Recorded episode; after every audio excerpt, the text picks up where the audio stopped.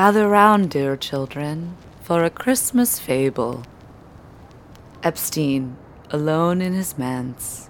The rooms are empty. Wind howls outside as the New York winter starts setting in. It's a cold Christmas Eve.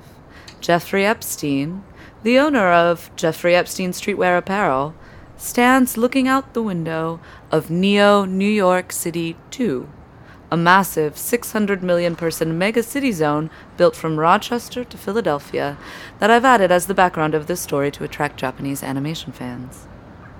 Cybercars pass overhead, their headlights cutting into the pea soup fog air of New York City 2 like laser blasts from a draconian slip gun. It's dark. It's Darkonian.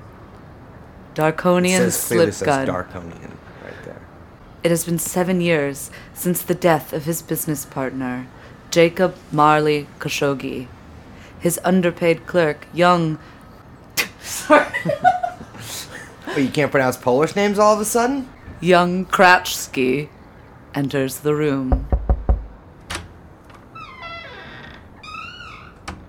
Mr. Epstein, sir, tomorrow is Christmas. I, I know you wouldn't allow me to have Hanukkah off because you said you've left that part of your life behind in order to more closely attune to Moloch's cosmic vibrations.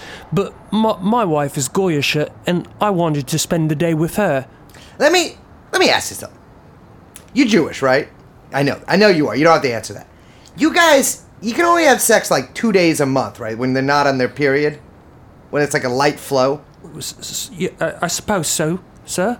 All right, all right. Well, yeah, have the day off. Nut in her, bust in her. I don't care, but you better be in here at directly at your usual starting time of 4:30 a.m. the very next day. Th- thank you, sir. Thank you kindly. Yeah, yeah. Uh, dribble a little in her for me. All right, get out of here, kid. Fucking loser. Christmas, ah, the day of Jesus Christ's birth, otherwise known as the day Ghislaine was born. Ah, Ghislaine. That night, as Epstein is going to bed in a double king flecked in gold, he's visited by a ghost. The ghost of Robert Maxwell, who's covered in chains and metal money boxes. So hold up. I actually think it's weird that you're saying this. I feel like this is a super problematic trope that Jewish you- people are, first of all, ghosts, and thus there is no Jewish afterlife, which, okay, debatable on that point. It's theological thing. We're not trying to do that here.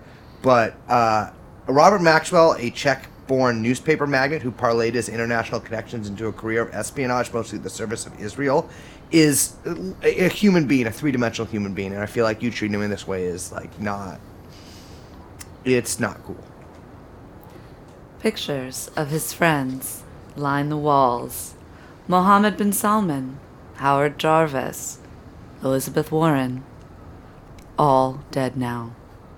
Uh, but you better not be. And I tell you what, you better not be about to drag me in to a three act hellscape of my past. If you make me visit the ghosts of my past, I am going to sue you for everything you're worth, sir. So now, sit back, relax, get warm by the fire, little children, for you're about to be visited by the ghosts of Jeffrey Epstein's past. Jeffrey Epstein. Jeffrey Epstein. Jeffrey Epstein.